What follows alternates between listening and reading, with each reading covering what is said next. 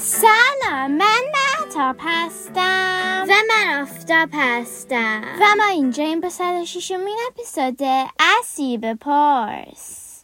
گرمی یک جایزه موسیقی است که سالانه به هنرمندان و خواننده ها داده میشه. گرمی به همراه اسکار، امی و تونی یکی از چهار جایزه های اصلی سرگرمی در آمریکا است. امروز ما می‌خوایم از سی بپرسیم مسنترین و جوانترین آدم هایی که جایزه گرامی بردن کی بودن؟ Hey Siri, who's the youngest person to ever win a Grammy?